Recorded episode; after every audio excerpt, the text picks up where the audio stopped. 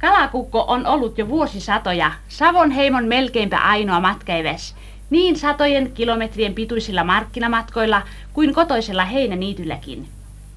Ja onhan kalakukko tunnettu ruoka muuallakin Suomessa, mutta Savossahan sen kehto on.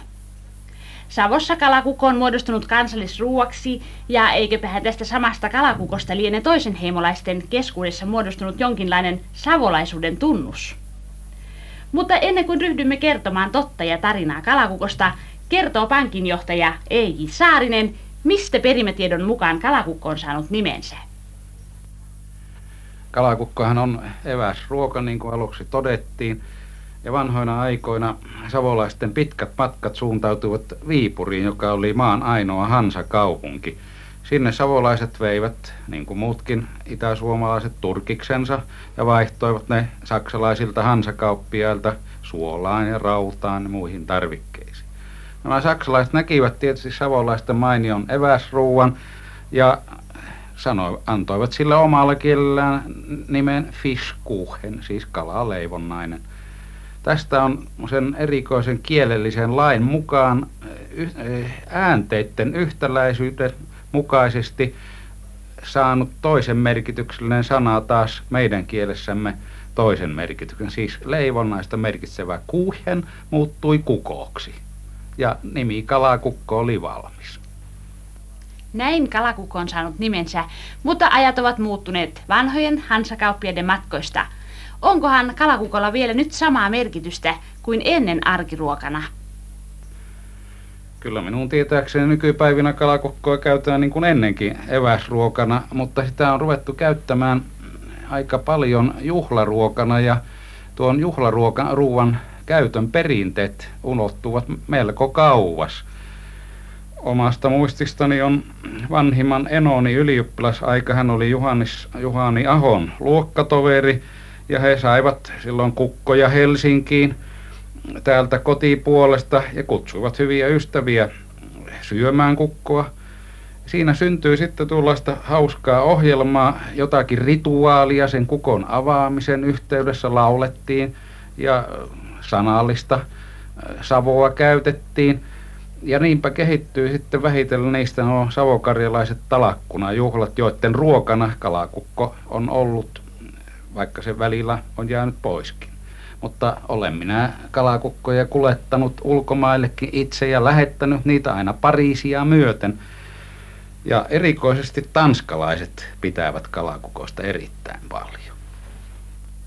Mutta eihän kalakukko ilman kalaa ole mikään kalakukko. Kuukkokalojen pyytäminen ei varmaankaan ole niitä helpoimpia ammatteja. Tervalainen maanviljelijä P.J. Jäntti, eli Hannon Pekka, kuten häntä Pohjois-Savossa kutsutaan, on ikänsä liikkunut kalavesillä. Minkähänlaisia kokemuksia teillä on kukkokalojen pyynnistä? Enpä minä ole nähnyt niihin kallain kaulassa osoitelappua, mikä on kukkokala, mikä on keittokala, mikä on paistinkala. Aina se on tehtävä kalakukko siitä, mitä saa, paitsi kiiskistä. Tuo liikkuminen tuolla kalavesillä sinänsä ei se on mitään vaikeaa, mutta minusta se on vaikeinta nyt vanhoilla päivillä varsinkin tuo valvominen, kun joutuu yökaavet olemaan joko nuotiolla tai kalasaannassa tai moottorin kokassa. Kaupunkipaikoissa täällä Savossakin on sellainen käsitys ja kokemuskin, että kalakukko on siirtymässä tavallisen arkiruuan asemasta juhlaherkuksi. Mitenkähän mahtaa tilanne olla siellä maaseudulla? Vieläkö kalakukko kuuluu maanviljelijäväestön tavallisiin arkiruokiin? No, tämä minua oikeastaan huolestuttanut jo pitkä aikaa tämä, että kun ei taho ennen kotonaan kasvaa kalakukkoa, vaikka on sillä kalastusalueella, missä ennen aikaa kalakukko kuului joka viikko sen lauantai-iltaruokaan, mutta sitähän tehtiin välillä viikollakin kalakukko ja syötiin. mutta nyt tuntuu sille, että kalakukkoa tehdään verrattain huomattavasti vähemmän kuin ennen. Kun nykyään on tullut kaikenlaiset makkarat ja höysteet ja ruokavaliot, vaikka minkälaiset nykyiset talous- ja emäntäkoulut laittavat nuoret ihmiset, kun ne emän, emänneksi praktiseerataan tässä koulussa sellaisiksi, että ne ennen juuri kalakukosta välitäkään, mutta niillä on aivan uudet, uudenlaiset ruokavaliot. elintasohan on yleensä noussut, mutta en tiedä onko se noussut sillä tavalla, että kalakukko olisi hylätty. Mutta kalakukkohan näyttää olevan nyt kunniassa sen puolelle, että se on näkyy tulevan tuonne kutsuin ja äh, kaikenlaisiin juhlapäivällisiin ylimääräiseksi herkuksi. Ja näin ollen onnellista mennuo kukolle, kun se menee korkeimpiin piireihin. Teillähän on joku hauska tarinakin kerrottavana tervolaisesta kalakukosta. 1932 Viipurin kotitalousnäyttelyssä sattui tapaus, joka herätti kohua ei ainoastaan meidän omassa maakunnassa, mutta ympäri Suomen sanomalehdistössä. Asia oli nimittäin niin, että Kuopion maanviljelysseuran nais toimikunta järjesti sinne leivonnäisryhmän, mutta näiltä unehtui paras, nimittäin ruisleipä ja kalakukko poikki. Ja nyt tämä talousneuvos Kukkonen, silloinen Kuopion maanviljelyssodan kotitalouskonsulentti, olen siellä myöskin eläinten mukana Viipurissa, niin näyttelykentälle ja sanoi, onko sulla kuule kalakukkoa matkassa? Onhan mulla, minä sanoin. Missä se on? No se on tuolla kaupungissa minun asunnossa. Hän hyvin sukkellaan sillä, että nyt heiltä puuttuu kalakukko heidän leivonnaisryhmästä ja jos se on minun emäntän tekemä, niin se on tietysti silloin hyvä. Sitä minä en takkoo, mutta kyllä sen suotti. Ja että se juoksuu vielä jäljestä ja sanoi, että kun onko täällä ruisleipeä. No minähän tein työtä käskettyvä ja kävin hakemassa siitä ruisleipää ja sen kalakukon ja ne vietiin sinne, sinne, tuota, sinne leivonnan ryhmään ja sillä siisti. Ja ennen eh, näyttelyn avaamista diplomattikunta ja hallitus, presidentti Svinhuvut ynnä muut rouvine oli siellä katsastamassa näyttelyä.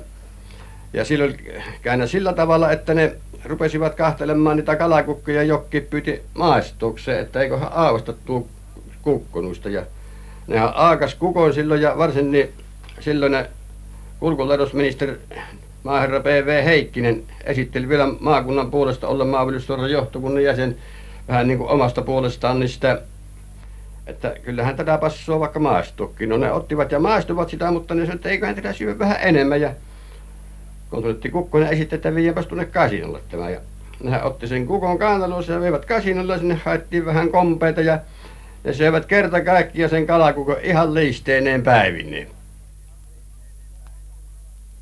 Lähdemme nyt toteamaan, miten kalakukko syntyy. Savon sydämessä, Maaningan Kinnulan lahdessa, aivan pitäjän perillä, on Eetla ja Pekka Kumpulaisen pieni mökki kauniin lahden rannalla. Rakennuksia on kaikkiaan yksitoista. Syyttä suotta eivät kyläläiset kutsukaan taloryhmää Peteen kaupungiksi. Varsinaisessa asurakennuksessa on vain tupa ja senkin pinta-alasta vie neljänneksen suuri uuni. Mökin emäntä on pirteä vanhus. Tulkoon mainituksi, että viime keväänä hän ensimmäistä kertaa Helsingissä käydessään ajaa huristi moottoripyörän kyydissä kaupungin nähtävyyksiin tutustumassa. Tulostamme tietoisena hän on laittanut kaikki kalakukkoa valmistettaessa tarvittavat aineet valmiiksi.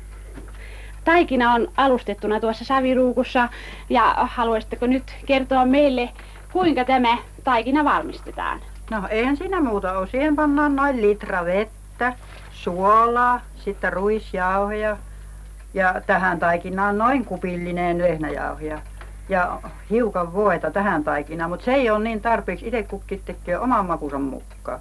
Mutta jos oikein hyvää suussa sulava tai tahotaan, niin sen parempi mitä ainetta siihen laitetaan. Ja sitten se kaaviloidaan näin nykymenetelmiin mukaan kaavilalla. Mutta ennen kuin tehtiin kukkoja, ei niitä niitä kaavileita. Se vain käällä taputeltiin. Ja siitä se kuoru vaan syntyi ja siihen pistettiin minkälaisia aineita oli. Mikä teki kalasta, mikä teki perunasta, mikä teki lantusta, mikä vähän mistään. Vaan tämä tehdään nyt muikuista, kallave oikein kommeista muikuista. Tällä kertoo. No niin, tämä kauliminen voi sitten alkaa.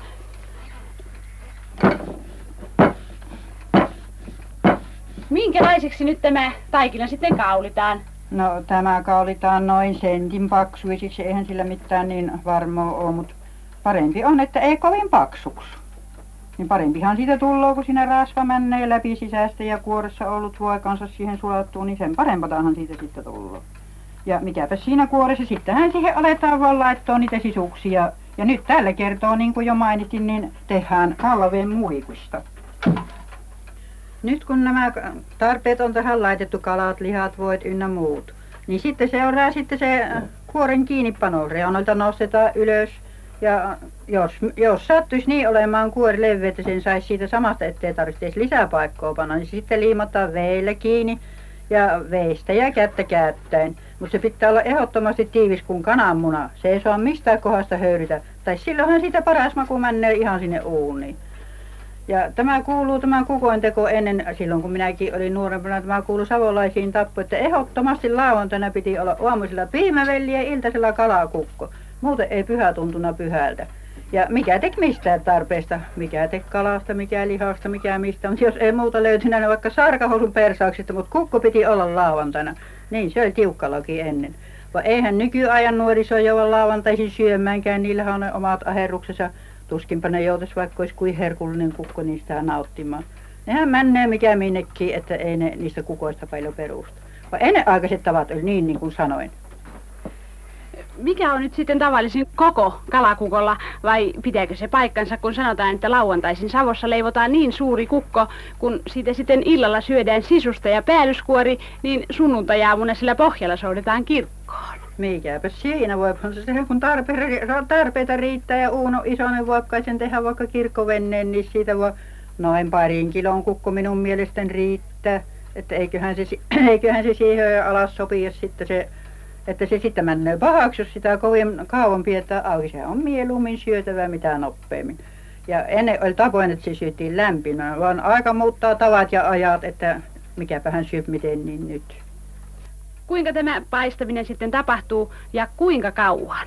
Ei muuta kuin humpsis vaan uuni ja sitä nyt pidetään noin 5-6 tuntia kaloja myöten. Jos on oikein semmoisia paksuruotoisia kaloja, niin pidetään hiukan pitempään ja ja riippuuhan se uunin lämmöstäkin, mutta minun mielestäni pitäisi olla semmoinen railakka lämpö kukolle. Kun me nyt sitten kielilerpallaan odotamme tämän kukon kypsymistä, niin mistä laidasta se syöminen sitten aloitetaan? Oh, vai, ei toki laajasta, kun ihan keskeltä. Ihan oikein semmoinen valtava kolo tehdään siihen keskelle. Ja ennen aikaan syötiin, että itse kukki otti omalla veitellä. Ei siinä laatuiset pillautuna eikä iltaiselta viipynyt astian tiskussa. Veitellä itse kukki otti ja sitten hänen jäi ne liisteet siihen ja poika, niillä vaikka kirkkoon mennä, jos kerran ne niin suuret oli. Näin siis on valmistettu kalakukkoja Savossa puoli vuosisataa sitten, ja näin niitä valmistetaan nykyisinkin. Kalakukko ei ole ollut ennen sen paremmin kuin nykyisinkään yksinomaan savolaisten ruokaa, vaikka se hyvin kernasti yhdistetäänkin savolaisiin. Jo 150 vuotta sitten, tarkemmin sanottuna 1799, on paltamolainen Heikki Väänänen kirjoittanut runon nimeltä Lystillinen runo siitä suuresta kalakukosta. Italialainen matkailija Giuseppe Acerbi Suomea kierrellessään kirjoitti sen muistiin, ja näin kalakukko tuli tunnetuksi jo kauan sitten tämän matkailijan kirjan välityksellä Suomen rajojen ulkopuolellakin. Runossaan Heikki Väänänen kertoo, kuinka Oulun tullimiehillä oli tapana puoli väkisin ottaa matkamiehiltä heidän eväitään. Kun talon vaarilla sattui olemaan matka kaupunkiin, pyysi hän mukaansa toverin.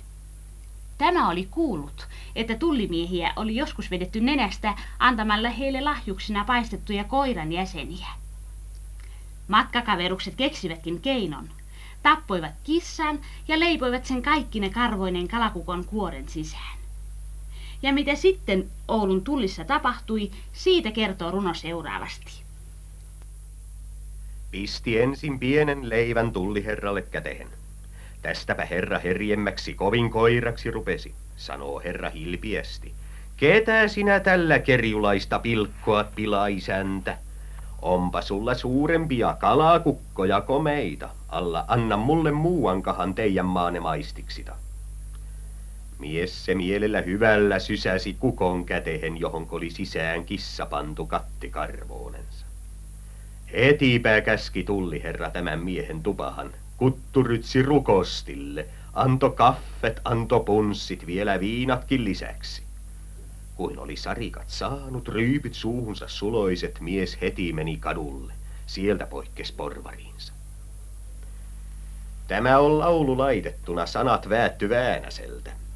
Sille palkasta tulisi tahtoisi jalan takaisen, kuin olisi ollut saatavilla silloin tullisa tykönä, kuin rytsi ruualle rupesi iltaselle ilkiälle. Haukkasi palasen päästä, toukaseepi toisen kerran, jo sattu käpälä suuhun, kynnet kielehen rupeisit. Luuli hauin hampahiksi eli lahnan leukaluuksi.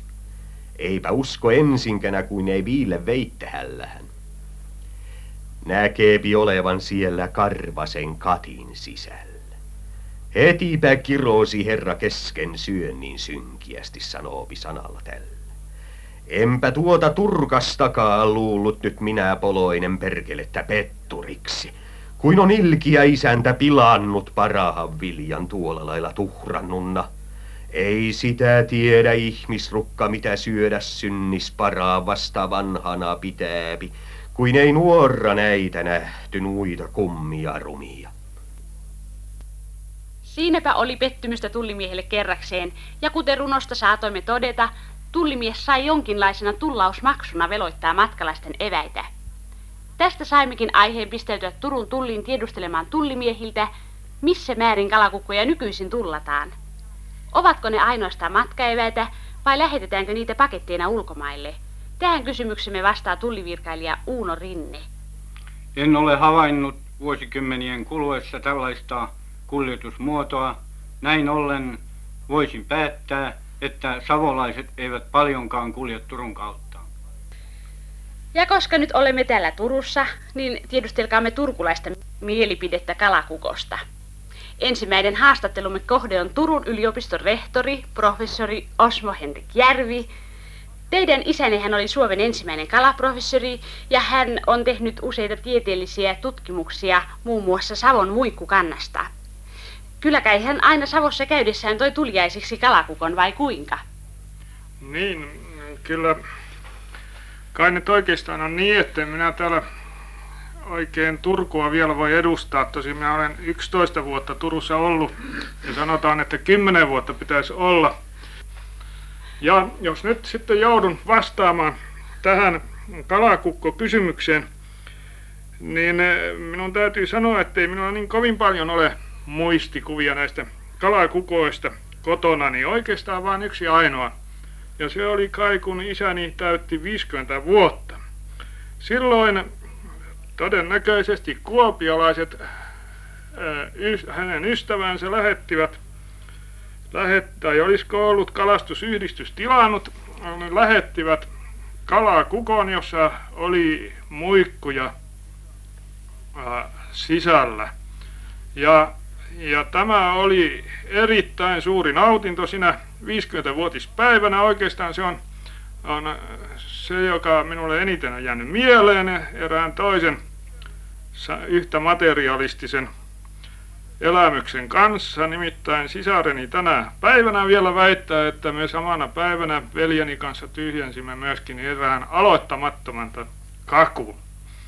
Että nämä kaksi edesottamusta, tämä kalakukko ja tällainen onnistunut kakku, molemmat ovat ilahduttaneet minua lapsuudessani. Voimme siis varauksetta todeta, että professori Järvi on vilpitön kalakukon ystävä. Kyllä. Kyllä minusta kukko on paras tapa nauttia kalaa. Mutta mitä sanoo toinen turkulainen, nimittäin Majuri K. Helokoski? Omalta osaltani kalakukosta puheen ollen, niin olen tutustunut siihen kaikkialla niillä, niissä maakunnissa, jossa tätä erikoista särvintä ruokalajia on harrastettu niin Karjalassa, Savossa kuin Kainuussakin ja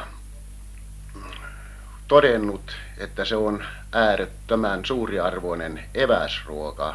Ja sitä on myöskin muistaakseni rajavartioston toimesta ennen sotia kokeiltu vaativalla pitkällä, noin kaksi viikkoa kestävällä hiihto eräretkellä, jossa yksinomaisena tai pääasiasena muonana oli joka miehen reppuun leivottu pari-kolme kiloinen kalakukko. Tulokset tästä kokeilusta osoittautuvat erittäin onnistuneiksi ja tästä tämä aate levisi myöskin armeijan piiriin ja todettiin, että sillä oli myöskin suuria arvoja sotilaallisessa mielessä. Kalakukkoa voidaan pitää siis mitä mainioimpana arki- ja juhlaruokana. Onko sitten kalakukko ravitsevaa ja terveellistä ruokaa? Tähän kysymyksemme vastaa tohtori Eero Haara. Niin, nykyajan kulttuuri-ihminen hän pyrkii ruokavaliossaan sellaisen ravintoon, josta on eliminoitu pois kaikki karkeus ja kaikki kivenäisaineet ja, ja hyödylliset aineet. On nimittäin pyrkimys päästä semmoiseen ruokaan, jossa, joka on semmoista tavallaan litkua, että se mahdollisimman vähän suuta ja nielua ärsyttämättä menisi mahaa ja sielläkin sitten niin ei tuota tarvitsisi tehdä suurta vaivaa, kun se muokkautus tarpeelliseksi ravintoaineeksi. Tämähän on nyt just kalakukossa ihan päinvastoin. Kalakukko on siitä niin hyvä ruoka- ja ravintoaine, että siinä on kaikki nämä luonnon antamat kivenäisaineet mukana ja kaikki nämä viljankuoret ja, ja kalan ruodot ja muut, joita juuri me tarvitaan. Ja tämä tekee sen, että kalakukko on noin tieteellisesti sanottuna erittäin terveellistä. Minun kyllä pitää tässä ehkä se mainita, että heikko vatsaiselle kalakukko voi olla vähän liian raskasta syötävää. Jos tuota on vähän happohäiriöitä, joko liikaa tai liian paljon happoja, niin kalakukon syömisestä voi kyllä saada vähän mahavaivoja. Mutta mitenkä on vitamiinien laita? Ne vitamiinithän ovat nyt niin muodissa. Onko kalakukossa niitä? Niitä on kyllä kalakukossa runsaasti.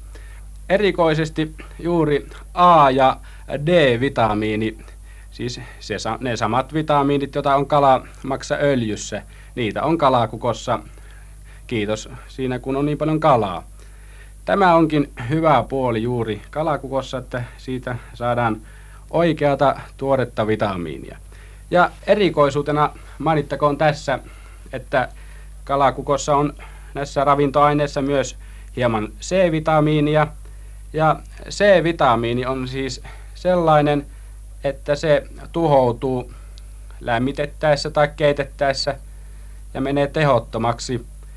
Mutta kalakukossa ei tapahdukaan näin, sillä siinä tämä ravintoaineet ovat suljetussa kuoressa ja ilman happi ei pääse vaikuttamaan, kun kalakukkoa valmistetaan, joten silloin C-vitamiini säilyy huolimatta, että se paistetaan korkeassa kuumuudessa. Voisitteko vielä kertoa meille jotakin kalakukon hyvistä puolista? No niitä kalakukon hyviä puolia on niin tavattoman paljon, että ei ne tähän ohjelmaan kaikki sopisi. Mutta erikoisesti haluaisin nyt tässä mainita vielä se, että kalakukossa on hyvin runsaasti kalkkia ja fosforia. Siis kalan ruodosta tulee näitä. Nyt hän on niin, että aivokudos, se kehittyäkseen ja tarvitsee fosforia. Ja fosfori on eräs tärkeimpiä rakennusaineita aivokudoksessa. Ja minä luulen, että tämä selvittääkin hyvin sen, miksi savolaiset on niin huumorin tajuisia. Sehän on näis niin, että huumorintaju on älykkyyden puntari.